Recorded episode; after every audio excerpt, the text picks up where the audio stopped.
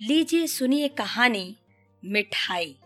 अरे सर, इतना जल्दी कहाँ चल दिए? बैंक से निकलकर जैसे ही घर जाने के लिए अपनी बाइक स्टार्ट की, पीछे से किसी ने आवाज़ दी। मुड़ के देखा तो पीछे सीताराम खड़ा था। अरे सीताराम जी, वो शनिवार है ना, इसलिए थोड़ी जल्दी निकल लिया। कोई काम था क्या? बाइक को स्टैंड पर लगाते हुए मैंने पूछा। सीताराम, जिस बैंक में मैं काम करता था, वहीं मीडियोकर था। बातचीत का कुशल व्यक्ति था। अरे सर, मिठाई तो खाते जाओ। अपने छोटे वाले बेटे की बहू प्रेग्नेंट है। अस्पताल में भर्ती है। पास आते हुए सीताराम ने कहा। सीताराम के दो लड़के थे। बड़े वाले बेटे के पहले दो लड़के थे। छोटे वाले लड़के के एक लड़की पहले से ही थी। अरे सीताराम जी, मिठाई तो कभी भी खा लेंगे। घर की ही बात है। बस सब कुछ खुशी खुशी हो जाए। पास में ही चाय की दुकान पर पड़े स्टूल को अपनी ओर खींचते हुए मैंने कहा, अरे सर, लड़का ही होगा। मैं तो मिठाई वाले को ऑर्डर भी दे आया हूँ। सुनकर थोड़ा अजीब सा लगा, इंसान आशावादी हो, ठीक है, पर इतना? लड़की क्यों नहीं, सीताराम जी? मैंने तुरंत सवाल दागते हुए कहा, लड़की किसको चाहिए आजकल? लड़का कुल का दीपक होता है। कमा के खिलाता है, बुढ़ापे का सहारा होता है।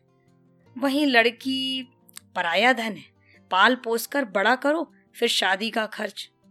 सीताराम जी की लड़कियों के प्रति शिकायतें रुकने का नाम ही नहीं ले रही थी। हालाँकि उनकी अभी तक कोई बेटी नहीं थी। मन धक सा रह गया, इतनी मानसिक प्रताड़ना लड़की होने के साथ। इक्कीसवीं सदी में पैदा होकर भी यह सब सुनना किसी बीमारी से कम नहीं है।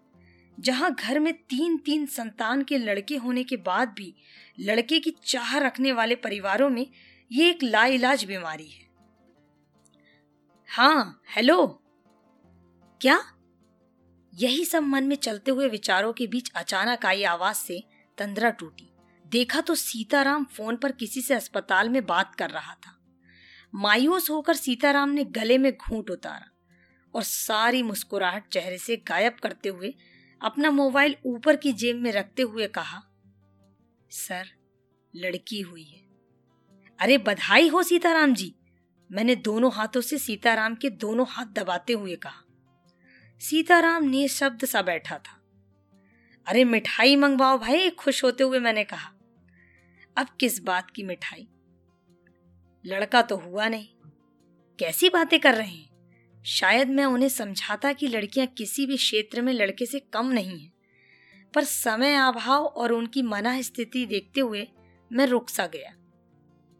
कुछ देर में सीताराम का बड़ा लड़का वहाँ पहुँचा। उसके लड़खड़ाते हुए पैरों से अंदाज़ा लगाया जा सकता था कि उसने शराब पी रखी थी। आते ही उसने सीताराम से शराब के पैसे मांगे और इसी बात पर दोनों में झगड़ा होने लग गया। बेटा बाप को खरी खोटी सुना रहा था। तुझ जैसी औलाद से तो लड़की पैदा हो जाती तो बेहतर था। सीताराम ने आखिरकार चिढ़ते और झुंझुलाते हुए कहा, मैं मन ही मन मुस्कुराया और झट से पास वाली दुकान से मिठाई का डब्बा ले आया। मैंने डिब्बा सीताराम जी की ओर बढ़ाया और कहा, सीताराम जी, मिठाई खाइए, लड़की हुई है। सीताराम का गला रुंधा हुआ और चेहरा पश्चाताप से भरा हुआ था। दोस्तों, आप सुन रहे थे कहानी मिठाई। कहानी पसंद आए तो पॉडकास्ट को फॉलो करें, ताकि नई नई कहानियाँ आप तक पहुँच सकें सबसे पहले। सुनते रहें कहानी मोनिका की जुबानी।